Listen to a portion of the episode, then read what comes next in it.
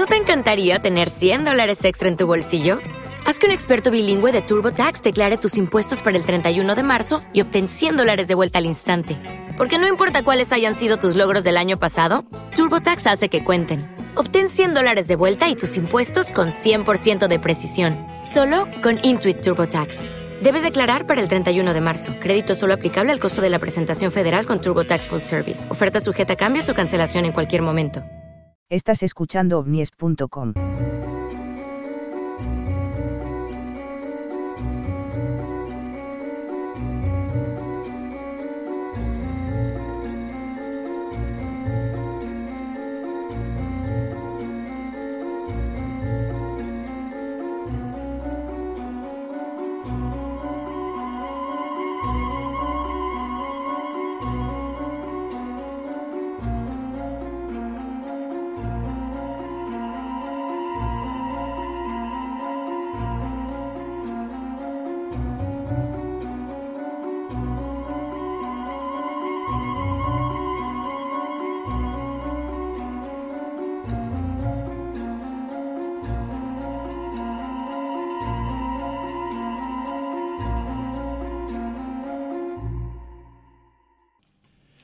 Muy buenas tardes, noches o días, dependiendo de dónde se encuentren ustedes.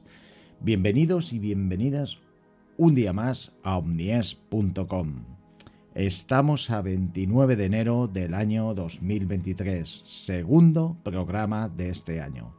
Gracias por acompañarnos en este programa número 47. Espero que les guste lo que tengo preparado para hoy.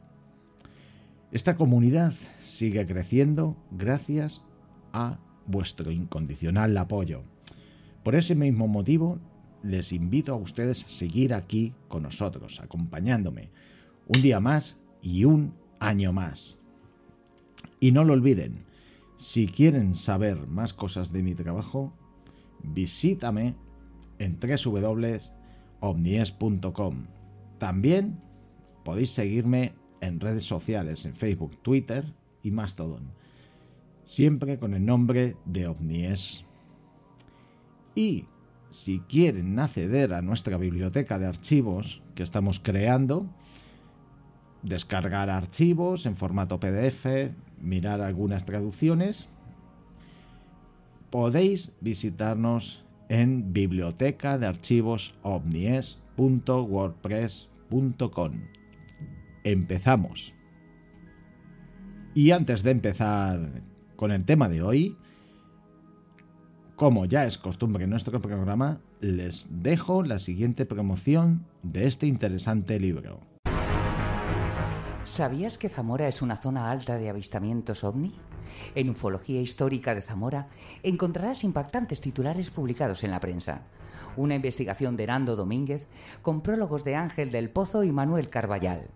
Ufología Histórica de Zamora, de la editorial Guante Blanco, ya a la venta. Ellos están aquí y eligen Zamora.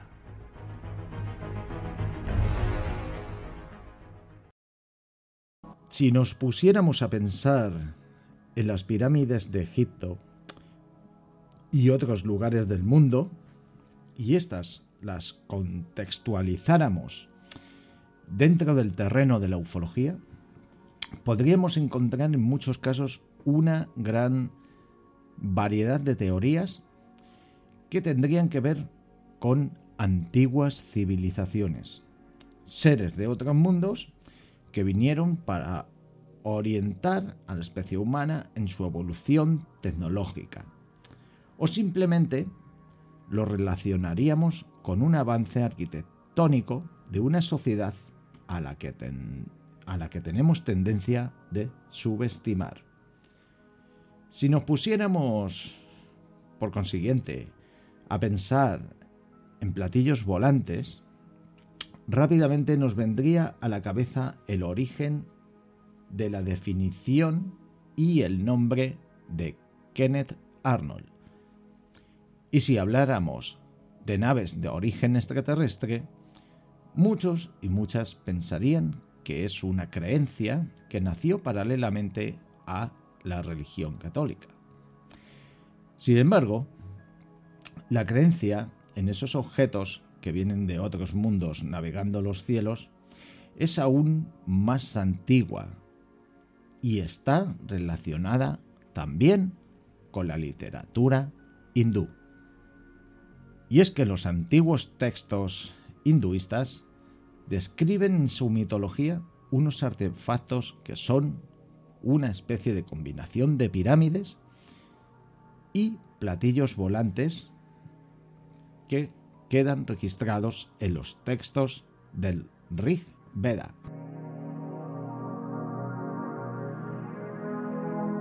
El Rig Veda es el texto más antiguo de la tradición védica.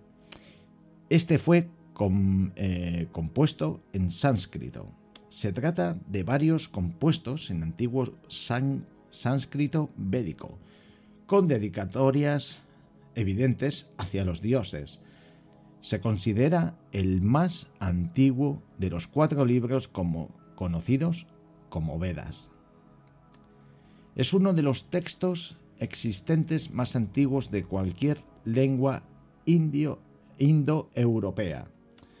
Las, evidencias filológicas y lingüísticas indican que el Rig Veda fue compuesto en la región actual de Pakistán, probablemente entre el 1500 y el 1200 a.C. Aunque también se ha postulado una aproximación más amplia entre el 1600 y el 1100 a.C. Pero, ¿qué es lo que nos dicen los textos del Rig Veda? Los textos del Rig Veda hablan de un dios del sol que viajaba en un carruaje bimana luminoso, que era el propio sol. Otros dioses, según los textos, viajaban en carruajes con ruedas tirados por animales, generalmente caballos, salvo el dios Pusan, que su carruaje era impulsado por cabras.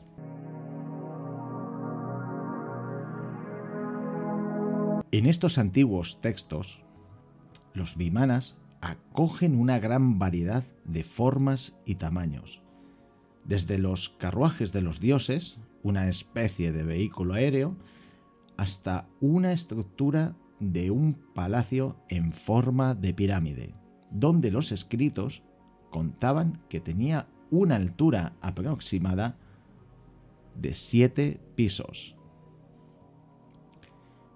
En las páginas del Ramayana, gran, eh, gran poema épico hinduista del siglo III a.C., atribuido al poeta Valkimi, se encuentran alusiones a carros voladores que habrían sido utilizados en el curso de las guerras entre los dioses del panteón hinduista. El demonio Ravana poseía un puspaka, vimana de flores, que con él podía volar.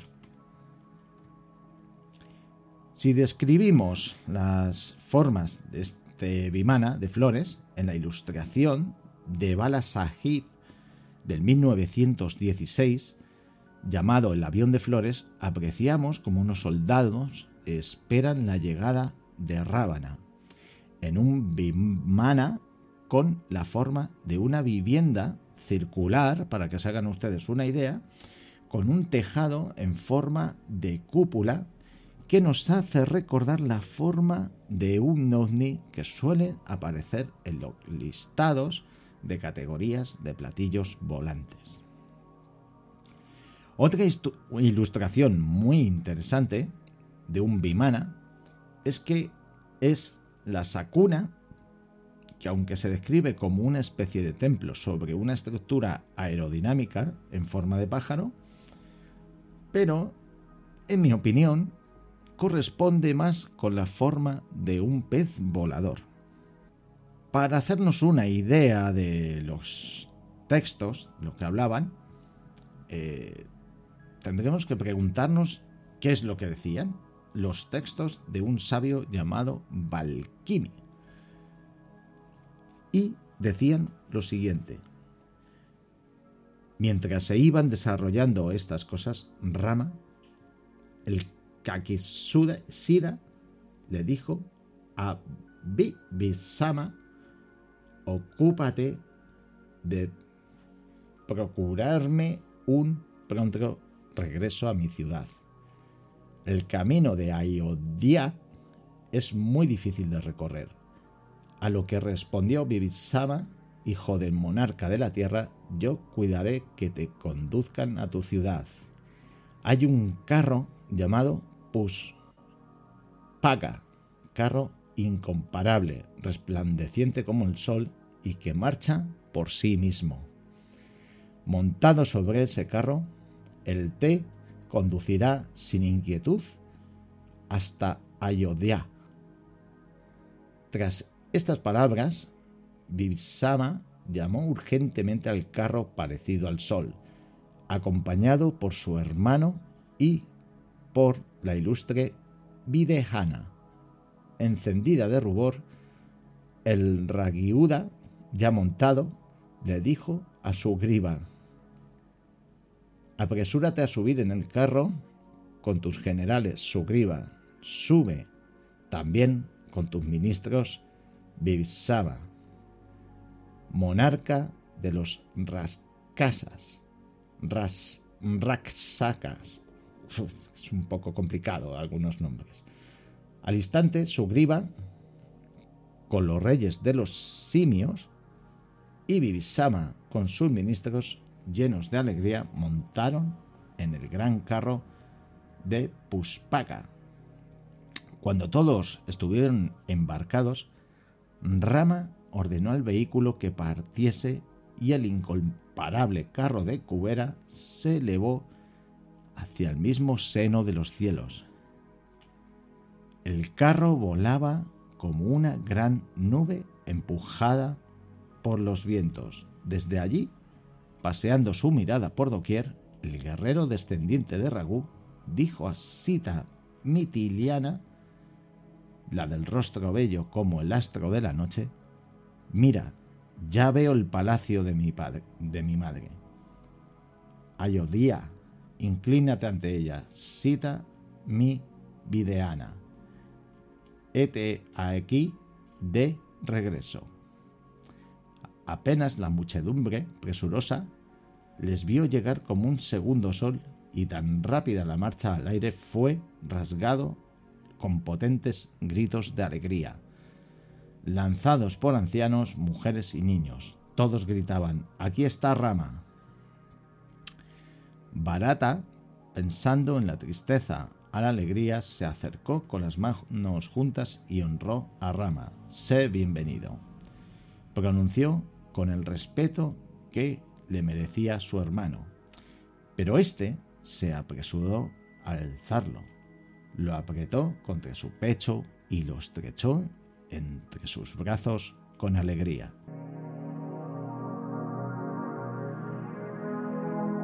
Los bimanas, que representan estructuras arquitectónicas como viviendas o edificios, a día de hoy están representadas y distribuidas por varios lugares de la India. El que mejor representa un Vimana en el templo de Brihadesvara en Tanjore, Tamil Nadu, estructura con un tejado en forma de pirámide que hace un templo de una arquitectura espectacular. Estructura con un tejado en forma de pirámide, como ya he dicho, eh, que por lo general los Vimanan se eh, encuentran antecedidos por puertas, torres de apariencia similar que demarcan como devaran los límites del espacio sagrado. Tales puertas torres son llamadas Gopuram. Por extensión, se suele llamar Vimana a los palacios imperiales indios que tienen carácter sacro. Pero, ¿de dónde vienen estas estructuras?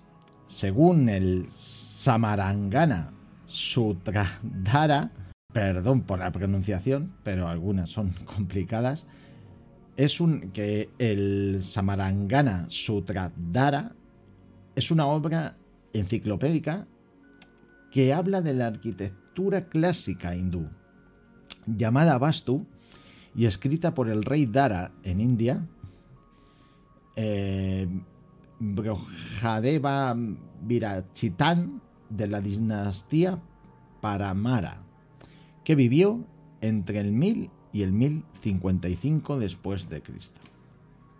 Esta obra contiene 83 eh, capítulos que tratan temas como el planteamiento urbanístico, arquitectura de casas y templos. Eh, también habla de esculturas y diferentes técnicas de pintura artística que están dedicadas a las máquinas.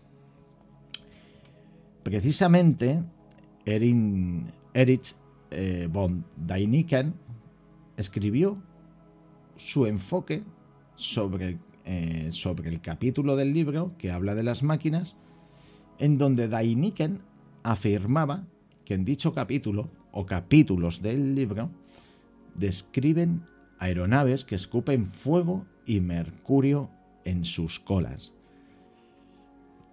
El libro se llama, si no recuerdo mal, eh, Recuerdos del futuro. Pero quizás el bueno de Dainiken cometiera un error en la traducción, dado que si vemos los textos originales no mencionan ninguna apreciación sobre esos supuestos combustibles, aunque sí mencionan bimanas con formas de pájaro o, eh, como ya he dicho antes, de, como de pez volador. Quizás estos escritos de carácter arquitectónico y los bimanas hicieron sumar una combinación para estimular la idea de crear la estructura religiosa más grande del mundo, el templo de Angkor Wat, que es el templo eh, hinduista más grande y también el mejor conservado de los que integran el asentamiento de Angkor. Está considerado como la mayor estructura religiosa jamás construida y uno de los tesoros arqueológicos más importantes del mundo. se encuentra ubicado a unos 5 eh, kilómetros y medio al norte del actual Siem Reap, en la provincia homónima de Camboya. Angkor Wat eh, forma parte del complejo de templos eh, que hay construidos en la zona de Angkor, la antigua capital del imperio Gemer. Durante su época de esplendor, entre los siglos IX y XV aproximadamente, Angkor eh, abarcaba una extensión y abarca en torno a unos 200 kilómetros, aunque recientes investigaciones hablan de una posible extensión de 3.000 kilómetros cuadrados y una población de hasta medio millón de habitantes. Desde su construcción, en el siglo XII, hasta el traslado de la sede real al cercano Bayón, a, finales del mismo siglo, Angkor Wat fue el centro político y religioso del imperio.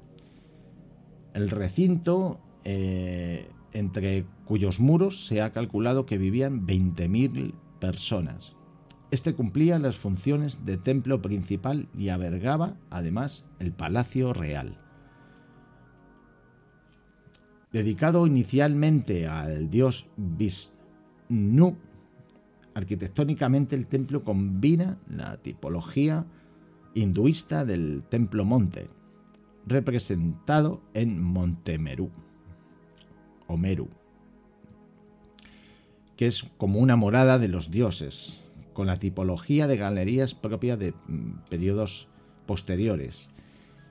El templo consta de tres recintos rectangulares concéntricos de altura creciente, rodeados por un lago perimetral de 3,5 eh, kilómetros de longitud y una anchura de 200 metros. En el recinto interior se elevan cinco torres en forma de loto, alcanzando la torre central una altura de 42 metros sobre el santuario y 65 metros sobre el nivel del suelo. La palabra Angkor viene del camboyano Nokor y a su vez de la voz sánscrita Nagara que significa capital, mientras la palabra Wat es de origen gemer y se traduce como templo. El nombre de Angkor Wat es en todo caso posterior a su creación, pues eh, originalmente recibió el nombre de Preak Pisonak, Pisnokar, perdón, nombre póstumo de su fundador Surya Barman II. Angkor Wat se ha convertido en un símbolo de Camboya hasta el punto de figurar en la bandera del país, de su país. El 14 de diciembre de 1992, perdón, fue declarado por la UNESCO Patrimonio de la Humanidad.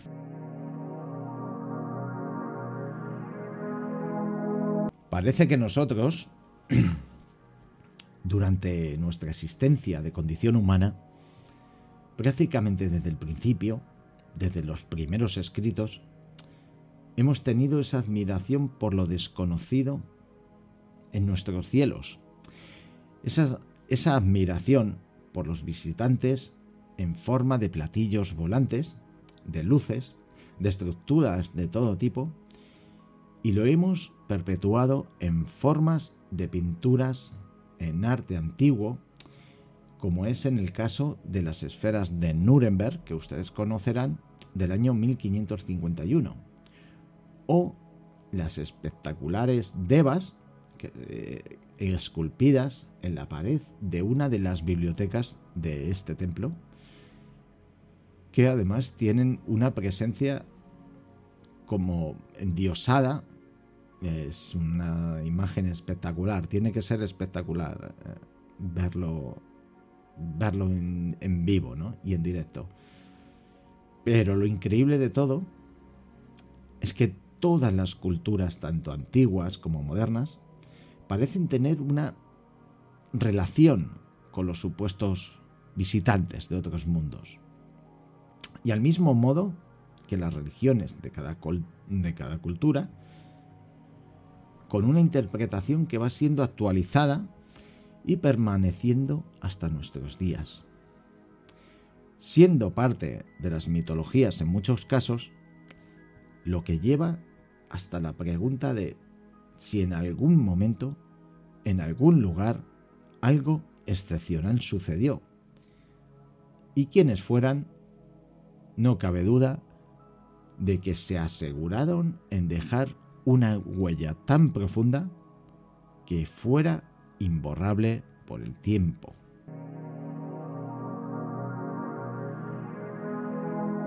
Con esto último despedimos el programa. Y como siempre, pues darles las gracias a ustedes por estar aquí y gracias por escucharnos.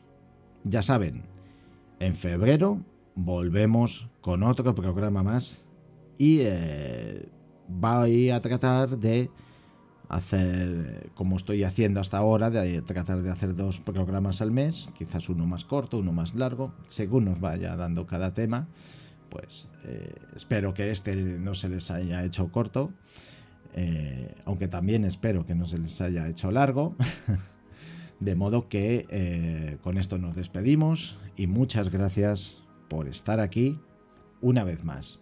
Hasta la próxima.